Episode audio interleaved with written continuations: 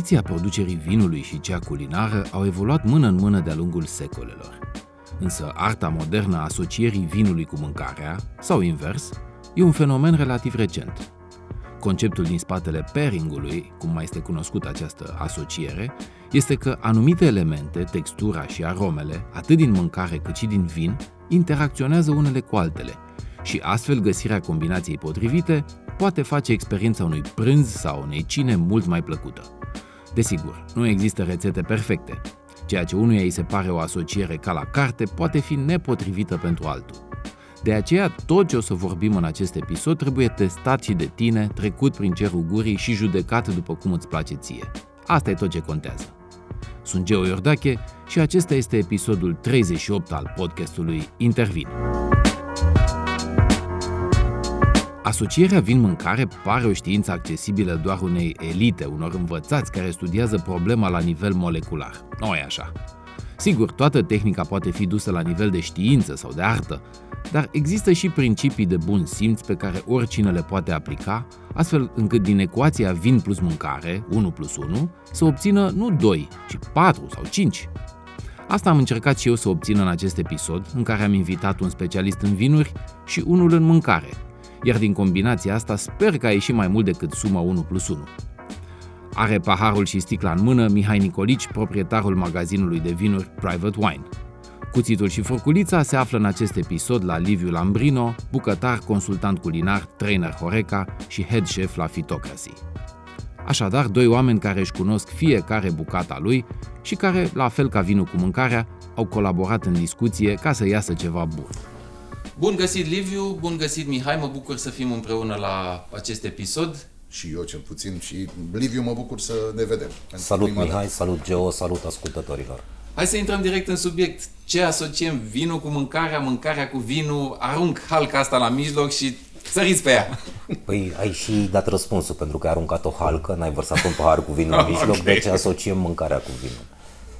Bun. Da, deci facem de mâncare și după aceea Mihai vine și ne spune cu mâncarea asta ar merge vinul ăsta. Merge și invers? Uh, păi, nu, da, sigur că merge, dar ideea e așa, tradițional, da, așa e, așa cum știm. Ne ducem frumos la restaurant și avem un preparat și de acolo alegem vinurile, că suntem și foarte experți în treaba asta, adică nu mergem așa la plezneală. Problema pe care o văd eu este ce facem dacă mergem acasă. Cu o sticlă de vin, suntem foarte șmecheri, am cumpărat din supermarket cel mai șmecher vin pe care l-am găsit acolo și mergem acasă și acasă... Uh, nu pot să iau mai multe sticle de vin în funcție de ce s-a gătit acasă și atunci cu aia pe care o am trebuie să rezolv problema. Și atunci eu cred că se poate face și asocierea inversă în sensul în care la mâncare din sare, din piper, din nu știu un ceva, te joci un pic pe acolo și poți să te apropii de vinul, sigur, dacă nu-i flagrant, adică da, dacă nu-i flagrant, poți un pic să-l aduci. Așadar, ca să concluzionăm, cred, sigur, e aia tradițională mâncă, vinul cu mâncarea, dar și invers. Sunt de acord, totul de acord, pentru că bucătăria asta nu este doar foarte frumoasă, este și foarte flexibilă. Asta e, da. Și de da, aceea se e. poate adapta cu multă eleganță și poate să... să Flexibilitatea o... vinului vine din, cum să spun, opțiunile multe pe care din le avem de acolo. Da. Exact. Dar odată ce l-a făcut omul ăla, nu prea mai e ce să-i mai faci. Sigur, poți să dai cu el de pământ să-l strici, asta e altă discuție, dar nu... Deci ar trebui să, să-i vedem ca pe prieteni, nu ca pe competitori. Vinul cu mâncarea nu trebuie să se întreacă unul pe celălalt, nici trebuie să cum, se ajute. Nici să... de cum trebuie să se ajute, da. Este ceea ce se numește perfect pairing, adică produsul să fie mai bun decât uh, suma um, trebuie să termenilor. Se ridice, trebuie să se ridice da. Unul pe celălalt, ideal așa ar fi. Adică o asociere ideală este aia în care ambii... protagoniști, da. Să spunem, da? Au de beneficiat. Da, au de beneficiat. Pe de altă parte însă, așa cum e și în viață, vezi dacă am făcut atâtea podcasturi împreună, Geo, am devenit și intelectual, așa cum e și în viață, în momentul când stăm de vorbă, nu putem să vorbim amândoi odată. Da. Trebuie să vorbim pe rând. Mi se pare că așa e și la asocierea vin cu mâncare. De unul din ei trebuie să fie center stage. Ălălalt trebuie să vină în ajutorul lui. Așa că, dacă vine Liviu și, uite, cum am vorbit noi înainte să începem înregistrarea cu îmi lasă gura apă de o rețetă de care mi-a spus și vreau să o scot pe aia în evidență, vin cu un vin în susținere. Adică nu vin cu un vin care să se suie peste produsul respectiv și vin cu un vin în susținere. Dacă pe de altă parte scot acum pe masă un vin și Liviu trebuie să gătească ceva pentru vinul respectiv, e clar că vinul este vedetă sau în fine principal și produ- preparatul trebuie să vină în susținerea lui. Mi se pare că este și chestia asta. Însă ideal este ca amândouă să fie... Dar oricum, cum, cu idealul ăsta. Există și, scuză-mă, Mihai, că am întrerupt. Iată, nu se poate să vorbim unul peste altul. Uh, există și un, un produs culinar care se numește wine dinner, uh, care e exact reversul medaliei de restaurant, unde te duci pentru mâncare și atunci vinul este cumva complementar și ai o listă de vinuri sau ajutorul unui sommelier care să zică, da, uite, cu mâncarea asta noi recomandăm acest pairing. Pentru wine dinner se întâmplă invers, se propun cinci sau șase sortimente de vin și mâncarea vine să rezoneze cu acele vinuri și să pună în evidență acele vinuri. Dar e un concept, același lucru, doar privind într-o altă perspectivă. Mi se pare că experiența finală este cea importantă și a, de oriunde o apuci, dacă experiența finală e aia... Păi, în general, wine barurile au și ceva de ciugulit, adică dacă te duci la un wine bar să bei, doar nu o să ieși să te duci la shawarma, ca să poți să te întorci după aia să mai bei. Ai ceva platouri și... Hai, dar sunt în susținere. Sigur, adică, da, da, da, așa da? e. Dar eu, eu aș vrea să aducem cumva, nu știu, la nivelul uh, pământului chestia asta, asocierea. Multora li se pare așa o, o chestie pentru specialiști, pairing-ul ăsta, băi, uh, uh, asocierea vinului cu mâncarea. Putem să, cum să zic, să împărțim așa niște grupe astfel încât să poată fiecare să-și facă în mintea lui niște asocieri. Adică există niște grupe elementare de gusturi de mâncare pe care să le asociem cumva cu anumite tipuri de vin? Există, însă eu cred că e mult mai complicat să încerci să înțelegi asocierea asta prin, prin această prismă. Cred că mult mai corect ar fi să nu dăm oamenilor pești, ci undițe. Că... Aș vrea să le ofer perspectiva mea, felul în care eu înțeleg mâncarea, cum construiesc o farfurie sau cum judec o farfurie și cred că ăsta e un, poate fi considerat un etalon sau dacă vrei un, o, nu știu, un sistem de decodare universal prin care omul să zică da, pot să mă uit la mâncarea asta, să o împart în aceste feluri de gusturi și pe urmă pornind de la ele să găsesc corespondentul în altceva. Acel exact. altceva cum, poate să fie o bere, poate să fie un uh, fruct, poate da. să fie un desert sau poate Sim. să fie un vin, e secundar cumva. Principiul funcționează și de-aia cred că e un principiu. Uh, lucrurile sunt foarte simple. În momentul în care te duci în, într-un restaurant și deschizi meniu și citești piept de pui cu uh, sos de șampanie și trufe, fix asta ar trebui să găsești în farfurie. Adică iei o bucătură perfectă, adică cu tot ce e în farfurie, pentru că asta e ideea, omul, omul primește farfuria în față și începe să guste din elementele fiecare. Individual și zice nu-mi place, ăla e prea sărat, ăsta nu-mi place, ăsta e prea acid, aoleu ce acru e, ăsta n-are niciun Dumnezeu. Ele e prea... trebuie să danseze împreună. Ideea, dacă bucătarul din spate știe ce face, este balansul per ansamblu farfurii. Da, da. da. Și atunci tu trebuie să iei de perfect bite pentru că aia îți transmite gândul bucătarului. Și în momentul în care ai realizat asta, tu trebuie să guști, să simți, da, simt gustul de pui, da, simt șampania din sosul Ajută, respectiv da. și da, simt earthiness-ul da, din trufă. Cam asta e metoda, da? Îți alegi un ingredient și spui asta vreau să servesc. Vreau să servesc o carne de pui sau o carne de vită sau o legumă, da? Poți să faci o conopidă, un steak de conopidă absolut fulminant, că tot vorbeam de ce facem cu vegetarianii. Și după aceea tot ce pui în farfurie trebuie să ajute să scoate în evidență preparat, gustul ingredientului principal. Da? Da. Și poți să faci lucrul ăsta în armonie, atunci când ai ingrediente de suport, sau poți să faci lucrul ăsta um, antagonic. Da? Și atunci trebuie să ai un pic mai multă grijă să balancezi și mai corect uh, gusturile astea care nu sunt de, de suport. Da? Cam astea sunt principiile mari după care îți construiești o farfurie și după aceea trebuie să te uiți. Ce gust am pregnant în ingredientul de suport, ce gust am pregnant în ingredientul secundar, terțiar, cuaternar dacă e cazul.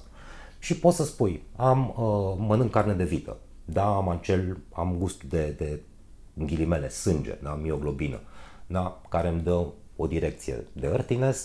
Uh, am un sos poate lângă vita asta, un demi-glas, care are deja vin în compoziție și atunci mă ajută foarte mult.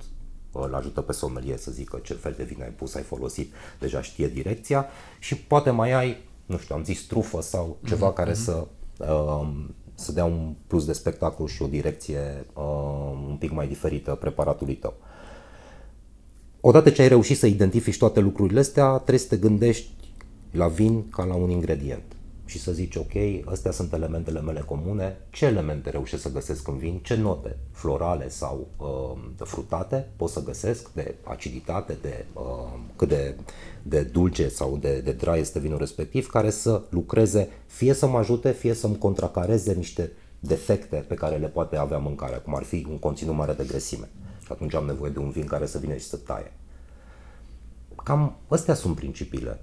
Sau atât de simplu cred că poate fi, poate fi condensată treaba cu mâncarea și de acolo lucrurile sunt la fileu pentru vin, cred. Nu, Mihai? Stop, stop, stop. Hai să recapitulăm un pic, că e multă informație aici.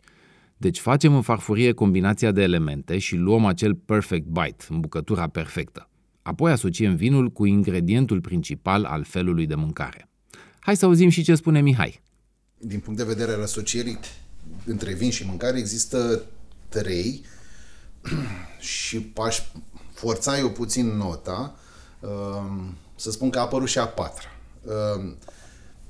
linie de a face asocieri. Primele trei alea clasice sunt în primul rând asocierea tradițională, în sensul în care vinul care transmite poate cel mai bine dintre toate prepara, mă rog, dintre toate lucrurile pe care le băgăm în gură într-un fel sau altul, locul de unde provine, că de-aia se cheamă terroir și de-aia avem această diversitate.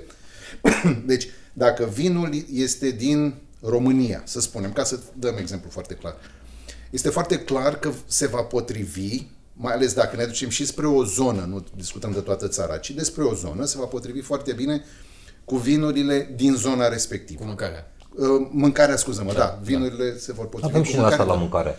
Da, What deci asta grows e... together, goes together. What da. grows together, goes da. together. Deci da. asta e exact așa, adică um, și se merge pe chestia tradițională pe o treabă foarte simplă. Oamenii dinaintea noastră nu erau atât de școliți, dar erau foarte experimentați. Ori dacă el n-ar fi plantat Merlot, să zicem, în zona lui, dacă Merlot n-ar fi mers cu mâncarea pe care de obicei o mănânc. Da? Și atunci este foarte clar că asta e o asociere. Asta e una. Doi, ca și la mâncare, există asocierea în completare. Asta este foarte tricky în acest moment, în sensul că se merge pe chestia cine se aseamănă, se adună. Da? Cam așa ar fi. Mă feresc să vorbesc prea mult despre chestia asta, dar în orice caz, una dintre asocierile în completare care funcționează este aciditate cu aciditate. Un vin cu aciditate ridicată, că e spumant, că e liniștit, că n-are importanță, merge foarte bine cu un preparat cu aciditate ridicată. Dar cam atât. Îmi dai un exemplu aici?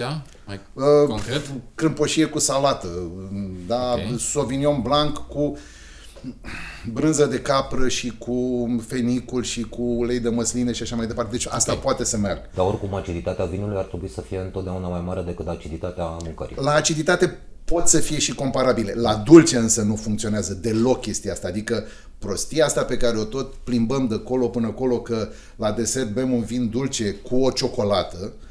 Ciocolata uh, e foarte greu de făcut pairing. Absolut, asta sunt uh, perfect de acord cu chestia asta. Uh, dar chiar și așa, vin cu un vin dulce și vin cu un preparat și mai dulce.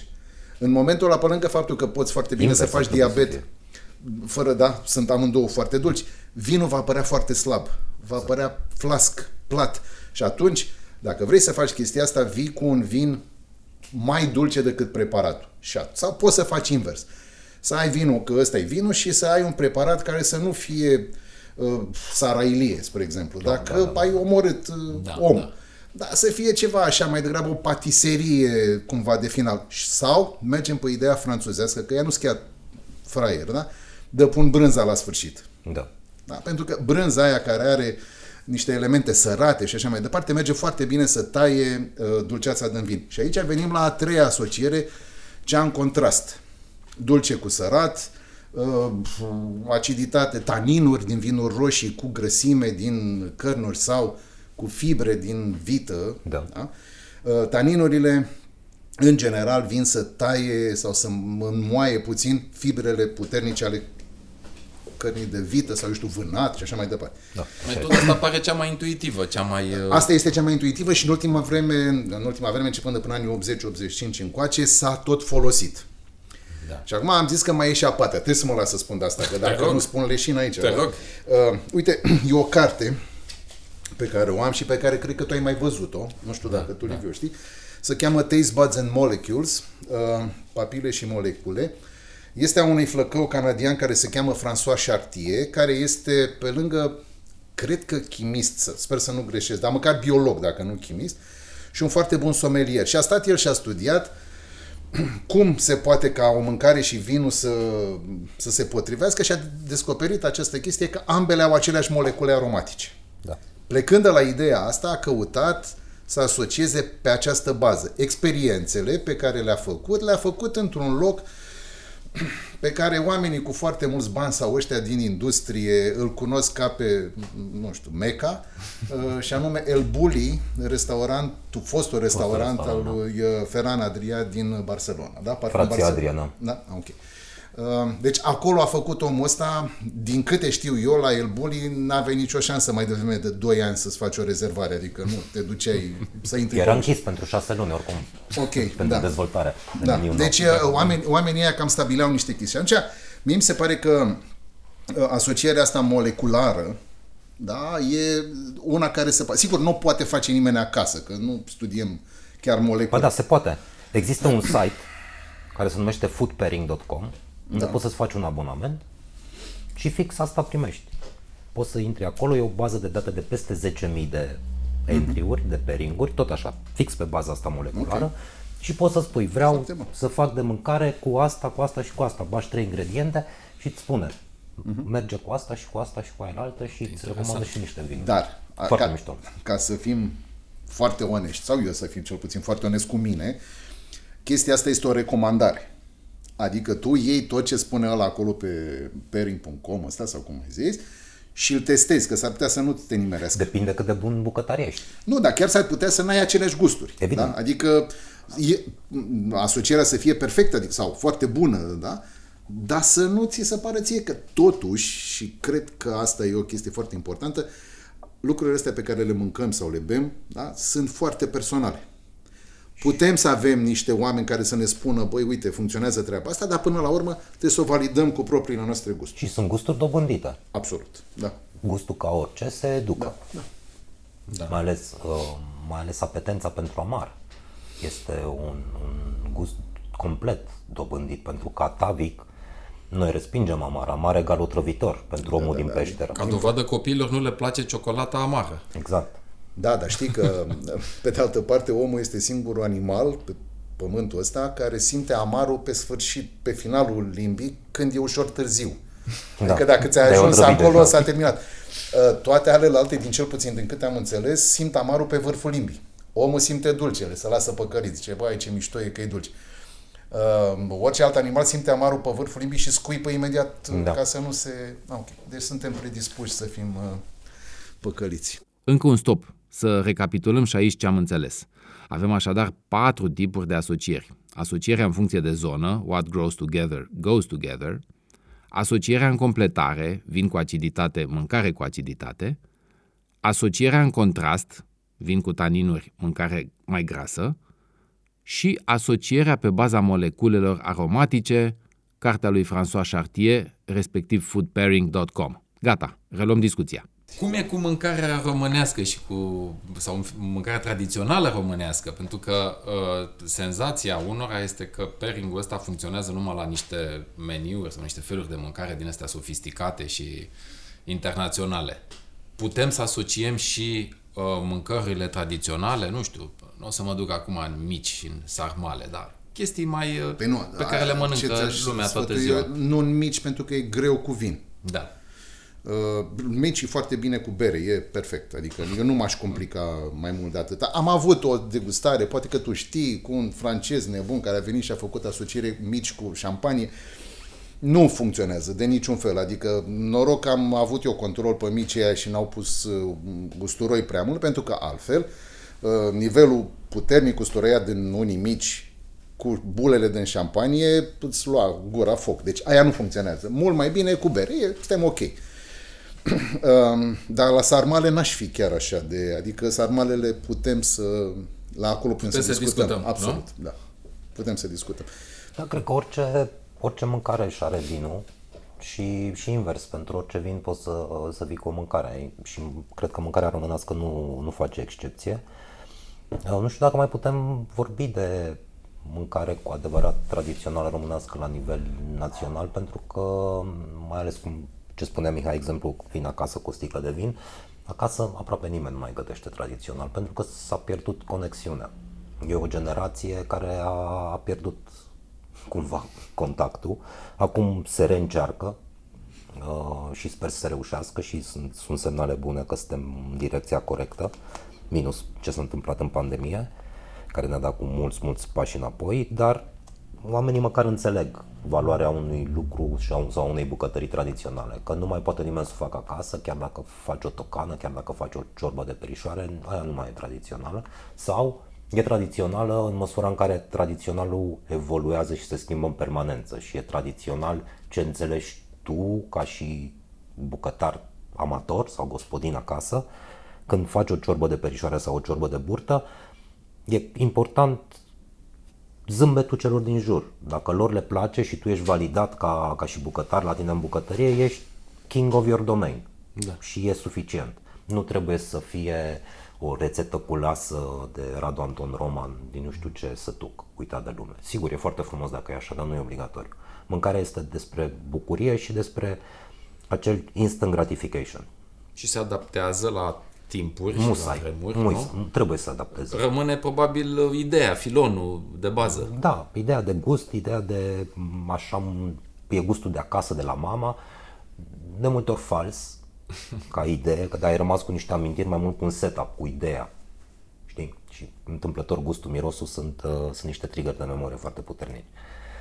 Uh, dar e un pachet mult mai complet, e un pachet de emoții atunci când mănânci și de-aia când te duci la restaurant, ții în restaurantele care ți iau o grămadă de bani, pentru asta ți se oferă o experiență, cum spunea și Mihai. Nu te duci să mănânci, nu te duci să bei, te duci să ai o experiență. Din momentul în care parchezi, când deschizi ușa până când pleci, totul e controlat. Bine, și acum noi asta vorbim, noi vorbim ideal, tu din punct de vedere al bucătarului, eu din punct de vedere al somelierului, așa ne dorim să da. intre clientul. Să... Se întâmplă în mult mai multe cazuri decât se întâmplau acum niște ani. Dar parcă nu chiar în Nu toate, vorbesc adică... de România. Asta e. Și vorbesc, mă, mă gândeam acum când eram da, așa da, cu ochii pierduți, da. vorbeam de stele Michelin. A, bun, la stele Michelin te duci, da, nu, da. adică te, la stele Michelin, din ce știu, te duci să încerci și după aia te duci și mănânci dacă nu te-ai săturat. Să știi că nu.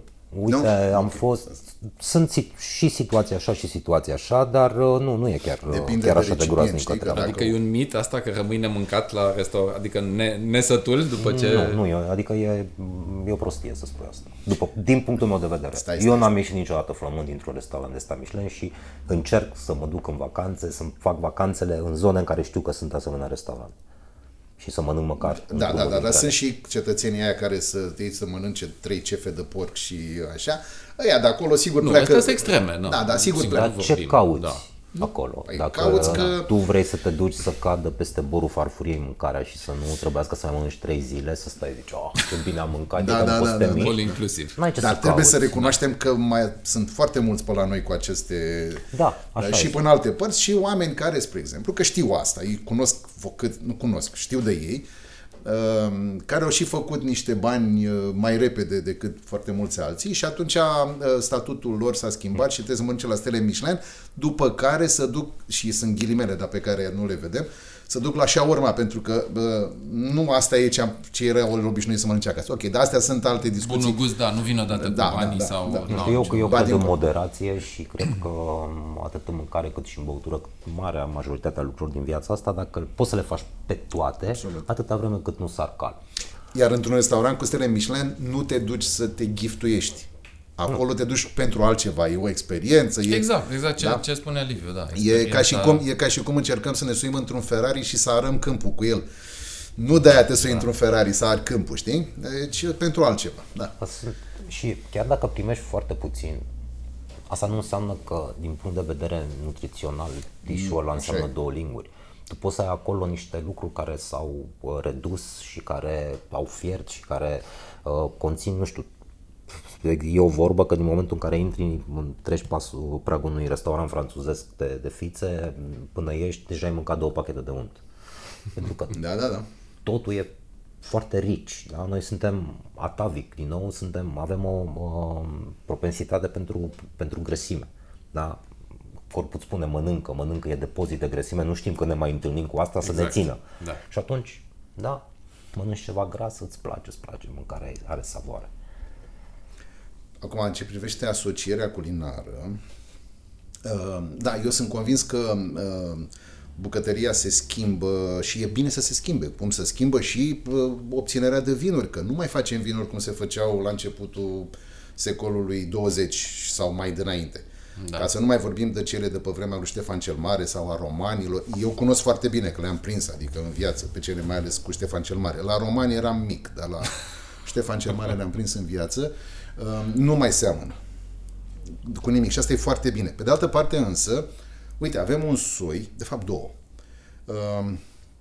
aduse, dacă luăm toți nebunii în seamă, aduse până ca tuneluri dacice, de cine știe de pe unde, mă rog, dar în orice caz, le-am nimerit aici. Care? Feteasca Neagră e unul, okay, da, cu care ne batem așa. Și sigur și Feteasca Regală, mai puțin dacică Feteasca Regală, că a fost obținută până la o mie nouă sute douăzeci dintr-o... Da, mă. Deci aia mai puțin dacică, dar Feteasca Neagră dacică, adusă la Uricani, frumos. Um, am făcut această glumă, dar sigur, ăla e, Feteasca Neagră e crescută aici și e bine să fie așa.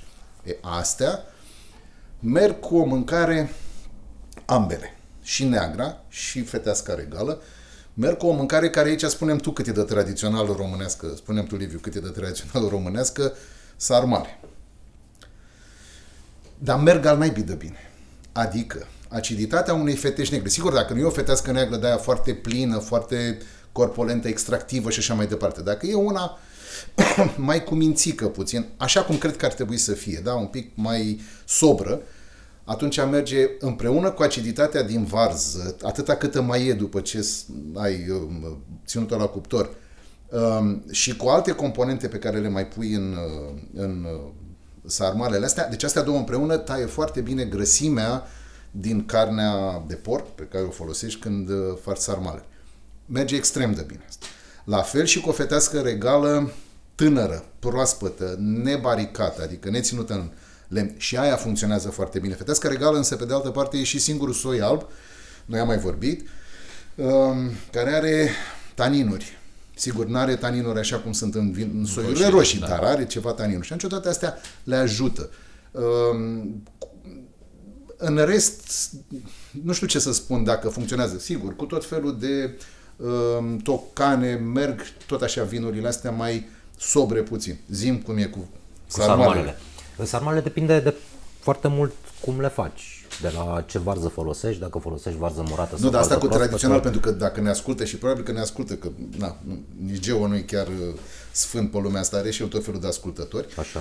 O să ceapă unii să țipe la noi că sarmalele nu sunt tradiționale, nu sunt, nu știu cum, s-a da, adus de lună. Balcanice, nu știu, cum sunt, să zicem. Balcanice sunt turcești, ca și origine. Da. Și e o modalitate de a fășura ceva într-un altceva. Acum, cum sunt sarmalele turcești versus sarmalele noastre versus alea croate sau ce se mai întâmplă pe aici, că Balcanul nu e decât un melting pot, sunt și lucruri asemănătoare, sunt și lucruri da. Care ne diferențiază. Eu cred că sarmaua românească, așa cum o recunoaștem cu toți în cele două variante, cu varză sau cu viță, are cel puțin nouăsprezece milioane de susținători, nu? Deci da, așa e. Suntem, suntem o forță da, da. În zonă și... Da, e al nostru pentru că se mănâncă aici. Nu e al nostru ca origine, așa cum nici pastele nu sunt italiene și sunt chinezești și alte lucruri venite în America, de, din cele două Americi, care până nu s-au descoperit, nu existau în Europa. Da, da deci da, e, e foarte clar, e foarte clar, trebuie să spunem clar că dacii nu mâncau sarmale. Sau mă rog, dacă mâncau, nu... Știm noi despre chestia asta da. Încă, nu? N-a rămas rețeta. Da. Dar apropo de vinurile românești, putem să acoperim cu vinurile, mă refer la soiurile românești aici, da. uh, orice tip de meniu. Pentru că, în general, știi cum e, lumea zice, a, aici merge un vin nu știu de care, franțuzez sau italienez sau așa, dar avem noi soiurile, diversitate. Soiurile române, avem diversitate pe albe, sunt okay. destul de multe și acolo, da, ne putem juca cu mai toată plaja, să spun. Nu avem chiar așa o diversitate mare pe roșii, pentru că acolo sunt patru soiuri marșilate, din astea mai cunoscute, că mai da, da. sunt... Este firește Feteasca Neagră, Băbeasca, atâta câtă mai e, Băbeasca Neagră, Negru de Drăgășan și Novac. Sigur, mai e Cadarca la mini și hai să o luăm și pe aia, să zicem că e a noastră, e o dispută întreagă, dar da, hai da, să da. spunem că e de acolo. Bun. Um, Băbeasca, Novacul, chiar și puțin Negru de Drăgășan și Cadarca, toate sunt cu un profil mai apropiat de Pinot Noir. Feteasca Neagră ar trebui, în opinia unora, să spunem așa, și a mea, care nu sunt cel mai mare priceput în, despre, la, la chestia asta, ar trebui să fie undeva între Pinot Noir și Merlot. Nu chiar atât de subțire și așa ca un Pinot Noir, dar nici atât de uh, corporentă cât un Merlot. E, deci cam astea sunt cele patru soiuri mari din România. Discutăm de soiuri autohtone, da? Nu de cabernetul uh, făcut aici. Mm-hmm. E, atunci... E destul de complicat să găsim o fetească neagră cu suficient de multe taninuri, astfel încât să o asociem cu ceea ce am putea asocia un Cabernet Sauvignon. Dar ne putem juca. Adică putem încerca chestia asta. Așadar, da, pe albe avem, putem să, în opinia mea, o să acoperim tot.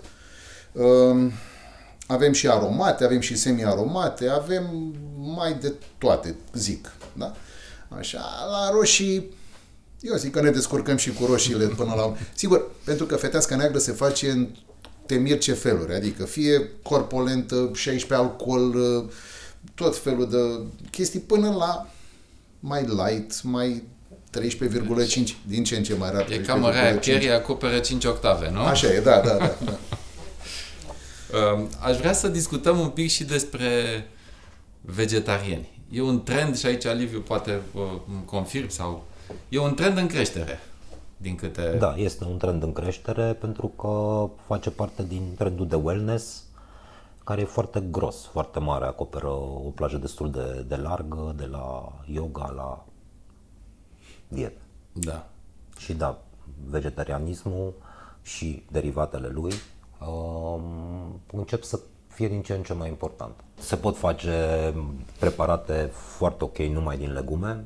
Da, cred că, da, pierzi, sigur, niște lucruri neconsumând proteine de origine animală, dar nu pierzi foarte mult, adică poți să trăiești bine, mersi, pe o dietă de vegetarian, poți să-ți iei proteină din, din legume și uh, leguminoase și din alte vegetale, fără niciun fel de problemă și poți să pui foarte mult gust în lucrurile astea.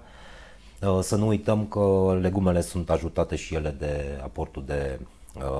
condimente mirodenii și acolo poți să te joci foarte frumos și o zonă unde peringul de vin își găsește rădăcini mm-hmm. foarte frumoase și orice mâncare de calitate ar trebui să aibă un sos și sosul ca, ca vector de gust din nou poate să împacheteze foarte mult într-o cantitate mică pentru că se reduce un sos, da? Acel fenomen de reducție care e valabil și pentru sosurile pe bază de vin, se elimină alcoolul și rămâne doar profilul de gust.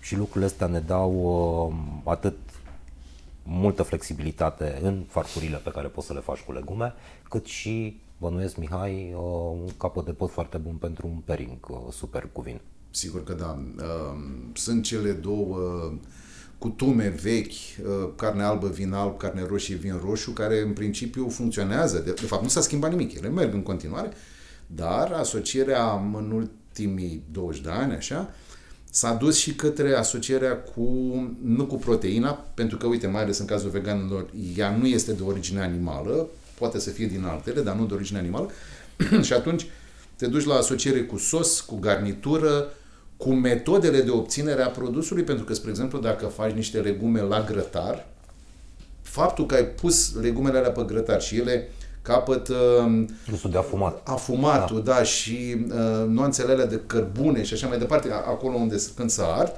uh, asta te ajută să asociezi un anume tip de vin.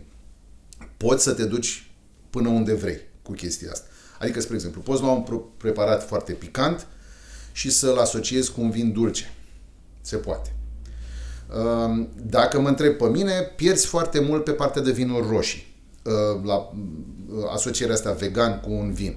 Adică acolo, dacă vii cu un vin roșu, cu un Cabernet Sauvignon, cu un, nu știu, un, hai să spunem, un arat de lume nouă, foarte grele, de americane, da, pline, corpulente, în momentul când, cât de puternic ar fi proteina aia animală, nu face față acestor vinuri grele, că ele sunt făcute, mai ales ale americane, să se mănânce cu steak-uri. Și am da, încheiat povestea. Da. Dar nu numai alea, că și ăsta, cum îl cheamă, Brunello di Montalcino, chiar dacă nu e așa de corpulent, tot e făcut să se mănânce cu chianina aia de patru centimetri grosime și să, acolo funcționează bine. Și atunci putem găsi, putem merge iarăși un soi care mie mi-e teribil de drag și care se numește Pinot Noir. Ăsta merge foarte bine la, la o asociere cu proteina vegetală. No. Zic bine că nu vreau să mă... Vegetal, nu. No. Așa, deci merge foarte bine cu asta. Firește că merg vinurile albe, firește că merg vinurile albe cu aciditate, pentru că asta în condițiile în care nu prepari foarte mult termic sau așa produsele și ar merge cu salată, foarte clar. Deci dacă... Asta e bună și pentru vegetarieni, e bună și pentru domnișoarele care vor să slăbească, dar să mai ia și un pahar de vin. E o justificare, da? Dom'le, n-am ce să fac, trebuie să beau un vin, că să nu mă îngraș. Merge cu un vin cu aciditate ridicată, încercați o crâmpoșie. Merge bine. Sună bine ce zici, da. Liviu, ai, ai un pairing preferat? Adică, nu știu, ceva pe gustul tău, pe... Nu, n-am un pairing preferat. Ai un vin preferat? Ce bei acasă? N-am niciun vin preferat. Nu? Sincer, nu sunt un mare băutor de alcool. Pentru că tot așa mai mai luat pe nepregătită cu întrebarea asta și n-am nicio soluție decât să fiu sincer. Pentru că locuiesc în afara orașului. Și atunci, și atunci sunt tot timpul la volan și nu pot să beau. Și când ajung acasă, sunt doar cu soția și nu-s prea bine să bei așa în doi. Știi? În schimb, folosești vinul la Folosesc gătit. Vinul pentru, pentru gătit. Și aici da, e un subiect și... pe care vreau să-l discutăm un pic. Cum folosim vinul la, la gătit? Ce vin punem? Sau ce vin pui tu? Hai să o luăm așa, personal. Cred că se aplică o regulă foarte simplă aici. Folosește la gătit un vin suficient de bun încât să poți să-l bei. Dar nu cel mai ideal. Bun. Nu o să-l iei pe la... Ideal, ideal, ideal, ideal. Ar trebui să gătești vinul pe care o să-l și bei la masă. La modul ideal. Acum dacă bei o sticlă de vin de trei mii de euro, nu-ți poate nu o să în... faci un sos cu dacă ea. Dacă ai trei mii de euro să dai pe un vin, poți poate să pui și mâncare. Eu trebuie, trebuie să ai șase mii. Da. E un principiu cu care sunt absolut de acord. Sigur. Da. Deci ăsta e principiul. Okay. Vinul pe care îl bei după aia ar fi bine să și, să și gătești cu el. Nu e un musai, sigur că da, poți să mergi pe un vin mediu, nu aș recomanda să mergi pe un vin nu prost. Nu cel mai ieftin. Nu, pentru că până la urmă tot în organismul tău ajunge și da. Toți îți face rău și e păcat să ai o vită de calitate, de exemplu, sau un pui de calitate și să-l nenorocești cu un vin prost. Da. Că-l nenorocești. Da, da. Faci, și faci și bucății de carne o nedreptate mare, mare, mare, că animalul ăla a suferit și a murit pentru asta și atunci noi ar trebui să facem ce putem mai bun din el, nu ce putem mai prost. Deci păstrezi vinul, în bucătărie vin și îl păstrez, îl, da, da, îl folosesc. Îl vinul e foarte versatil ca și moment de utilizare, poate să fie folosit de la bun început într-o, într-o marinadă care să aibă un rol dublu de tenderizare, de frăgezirea cărnii și de, de adăugare de gust, deci de infuzare. Uh, și aici vinul rare ori funcționează singur, el trebuie combinat cu un alt element acid, care poate să fie un oțet, un uh, suc de lime sau de lămâie, un uh, sos Worcester, uh, trebuie să aibă și o bază de transfer și aici vorbim de un ulei, care poate să fie un ulei neutru ca și gust, uh, așa atunci lasă să vorbească mai mult partea de aciditate și partea de aromatice, sau poate să fie un ulei cu personalitate care să aducă și el un element aromatic în marinada respectivă, cum ar fi uleiul de strugure sau uh, uleiul de uh, in. Contează foarte mult și ce faci cu marinada. Dacă intenționezi să și gătești cu ea sau să o integrezi în preparatul respectiv, atunci în alegerea uleiului contează și punctul de fumegare. Mm-hmm. Pentru că vei dori un ulei care să reziste bine la temperatura pe care tu vrei să o aplici produsului tău, astfel încât să nu înceapă să devină toxic în combinație. Da, da. Iar în marinada asta, pe lângă aceste două elemente, apar, uh, partea de, apare partea de aromatice, și mirodenii care vine să dea personalitate și aici vorbim de la usturoi până la, nu știu, tarhon sau alte lucruri sau anason stelat sau ce, ce mai dorește fiecare să, să folosească funcție de, de preferință.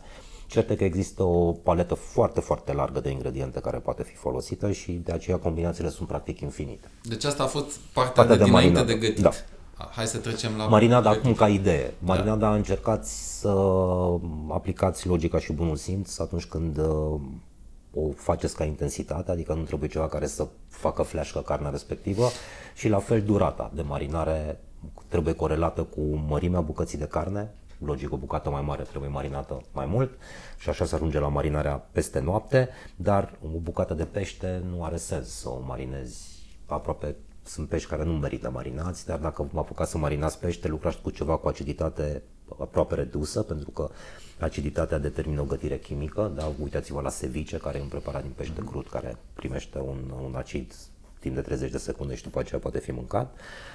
Și nu, un pește poate fi marinat maxim treizeci de minute și într-o soluție foarte fină, cu un ulei aproape spre neutru. Da? Uh, și după aceea intervii în partea de gătire cu, cu vinul. Da. Uh, vinul poate fi adăugat în diverse stadii ale preparatului, cel mai adesea le regăsim în, într-un sos. Da? Sunt câteva uh, sosuri de bază uh, care, care conțin vin uh, și derivatele lor. Uh, și ca idee trebuie redus, adică trebuie adus la punctul de fierbere și gătit suficient de mult astfel încât să se elimine gustul de alcool pentru a rămâne doar uh, notele pozitive din vin, dar nu este valabil în toate cazurile. Sunt anumite vinuri care nu se reduc, uh, sunt vinurile licoroase, sherry, madeira, port, porto uh, sau uh, niște spiritoase mai speciale cum ar fi armaniacul, mm-hmm. care se folosesc ca atare, nu se reduc. Sunt vinuri care se folosesc preponderent în desert, dar sunt și vinuri de, de sos. Da. Cam asta despre folosirea vinului deci în mâncare. Deci vinul are un rol mai larg în bucătărie. Da, da, da, da. Și își are un rol foarte bine definit acolo și ar fi o lumea mult mai săracă. Și lumea culinară mult mai săracă fără vin. Da, da. Mihai, tu ai vreun pairing care, căreia nu poți să-i reziști? uh... Nu, și chiar ascultându-l pe Liviu mi-am dat seama uh, că nu sunt total nebun, pentru că așa poți avea impresia la un moment dat, sau nu e singur, uite, mai măcar da. Încă unul mai da. e. Uh, nu, n-am un, uh, în primul rând că n-am un vin preferat. Sigur, aici e o nedreptate ce zic, uh, pentru că dacă ar fi după mine, aș putea bea Pinot Noir în orice moment al zilei, nopții, de dimineața, înainte de culcare, în timp ce dorm, oricând aș putea bea Pinot Noir. Da. Dar... Uh, nu caut neapărat chestia, dacă, cine, dacă am ocazia să-l beau, îl beau cu siguranță, dar sunt momente în care beau vin alb, momente în care beau vin roșu, mai puternic, adică um, chestiile astea mi le corelez în primul rând cu starea mea, a, păi o fac mai mereu. E ca mereu. La muzică, îți place Pink Absolut. Floyd, dar îți plac și da, alții. De, de foarte multe ori ascult uh, Iron Maiden, deși Poftim. Îmi place Pink Floyd, adică asta nu înseamnă că Iată. Nu mai îmi place Pink Floyd. Da. Bun.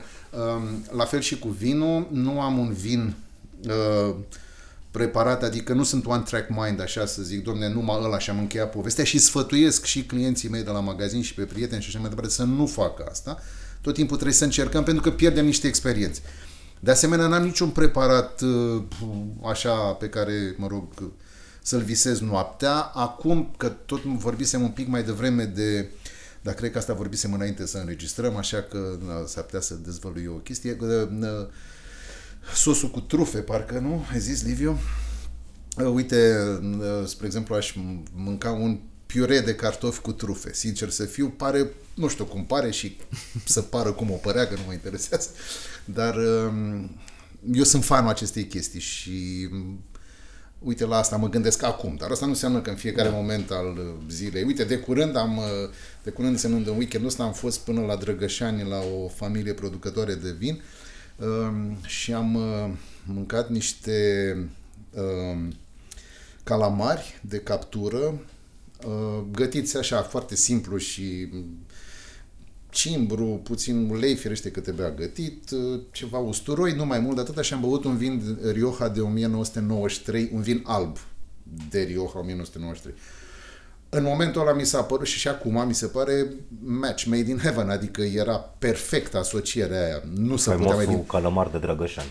Calamar de Olt, da, da, da, da, sălbatic, da, am zis. Da. Da. Um, așa. Nu, astea da, le-am, le-am, astea de... le-am luat eu de aici, din București, de la niște flăcăi care le aduc cumva, mă rog, îl prind în Dâmbovița, cred. Deci, da, da, da. Okay.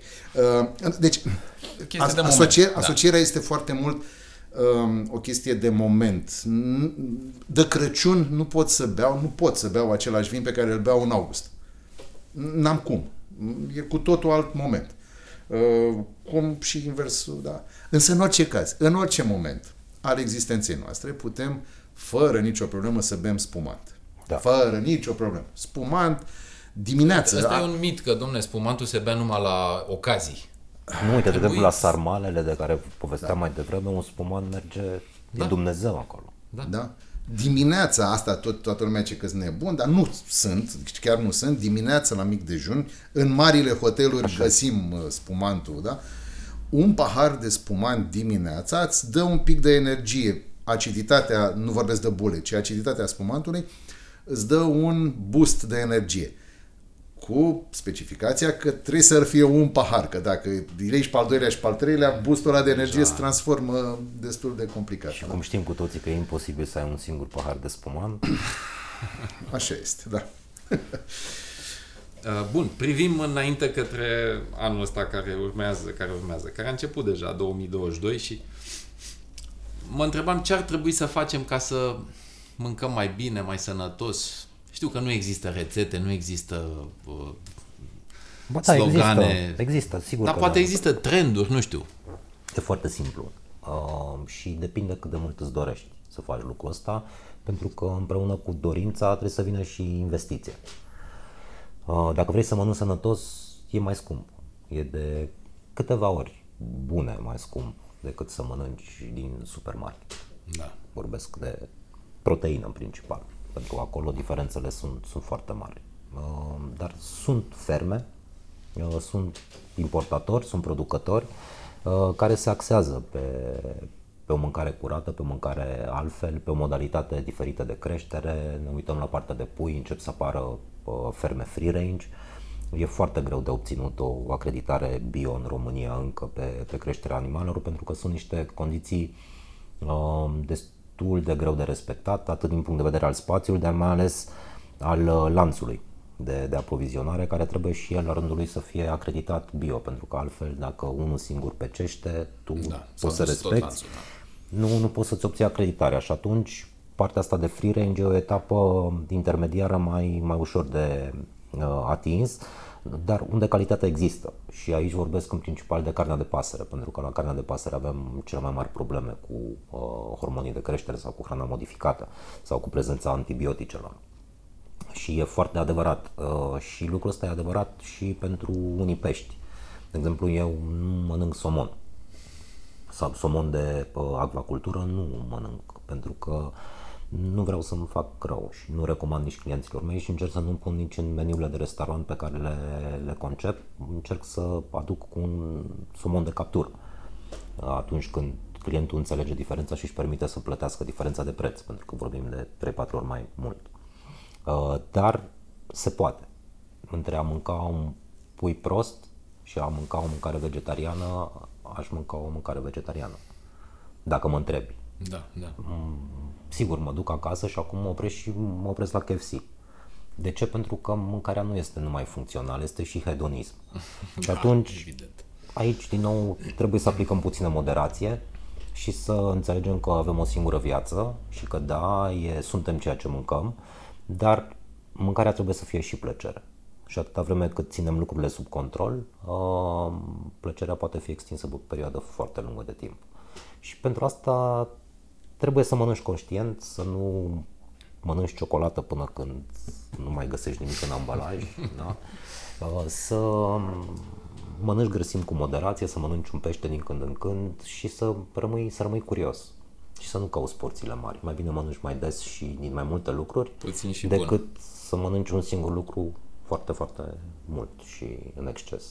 Cel puțin așa funcționez. Mihai, pentru vin, ești de acord cu chestia asta, puțin și bun? Ești... Știi cu ce sunt foarte de acord? Cu faptul că dacă vrei, calitate. Și în principiu toți, cel puțin declarativ, toți asta vrem, calitate. Trebuie să fii pregătit să plătești un pic. Sigur, nu trebuie să iei o sticlă de vin în leasing, deși, mă rog, sunt câteva care să pretează la chestia asta. Dar trebuie să dai niște bani. Nu vreau să spun nicio secundă că vinurile din momentul ăsta românești, că de ele vreau să vorbesc, care sunt și pe rafturile supermarketurilor sau așa, sunt, știi cum sunt legendele alea, din pastile, din paie, din nou văzut struguri. Deci nu mai, eu cred că în acest moment nu mai există, nu mai există așa da. ceva în România, drept pentru care toate vinurile sunt cel puțin corecte. Hai să spunem în felul ăsta, cel puțin corect. Mai departe de atât, dacă vrei să ai o experiență, dacă vrei să nu pur și simplu să faci un șpriț cu prietenii, că și asta se poate. Apropo de mersul la K F C, pe partea de vinuri ar fi, dom'le, după ce plecăm de aici, închidem toate astea și fac, bem un șpriț în care avem, nu știu... Am eu o buturugă mișto și scoți un pet de sub masă. Așa, așa, așa, așa, așa. Da, sau chiar e un stic, vin ăsta de, de la sticlă și bem șpriț. Nu, e, nu moare nimeni. Adică eu am constatat de-a lungul existenței mele că nu mă blestemă nimeni, în fine, mă blestemă cineva, dar nu are niciun efect. Și atunci se poate face. Uh, trebuie să ne bucurăm, așa cum spunea Liviu, de plăcerile astea care nu sunt tot timpul uh, foarte stricte. Și câteodată mai vrei să faci și altceva decât mainstream-ul, da, și ce ți se spune. Însă dacă vrei calitate, dacă vrei niște experiențe gustative, senzoriale, speciale, atunci cauți niște vinuri... Uh, ca și mâncarea, care să-ți transmită aceste... Astea costă. Nu pot să spun că același vin, de fapt, sigur nu spun asta, că aceea senzație am pentru un vin care se face în două trei milioane de litri anual față de unul care se face în două mii de sticle. Diferența e majoră. Eu nu zic că unul e mai bun și unul e mai rău. Nu există vinul bun și vinul prost. Nu există asta. E fiecare cu părerea lui, da. Este foarte clar că la două milioane de litri nu poate să exprime tot ceea ce poate ăsta în două mii de sticle. E foarte simplu. Și atunci, da, sunt foarte de acord cu chestia asta că um, pentru a avea o experiență deosebită trebuie să, uh, să fii dispus să, să, fii dispus să plătești. Uh, Liviu, Mihai, mulțumesc mult pentru discuție și pentru că e primul episod al anului. O să vă urez uh, experiențe frumoase tot anul, mâncare bună, vinuri bune. Mulțumim. Mulțumim la fel, Geo. Și ascultătorilor le urez, așa cum vorbeam mai devreme, puțin și bun. Da, da. Puțin și bun e o idee. Dacă nu se poate mult și bun, dar măcar puțin și bun. Exact. Dar bun să fie. Aici se încheie primul episod din sezonul trei al podcastului Intervin. Îți mulțumesc ție, ascultătorului fidel care urmărești fiecare episod și pentru care fac cu plăcere ceea ce fac. Și dacă Intervin e pe gustul tău, dă-i un like sau un rating acolo unde asculți. Asta ajută podcastul să ajungă și la alți ascultători interesați de vin. Până data viitoare, paharul sus!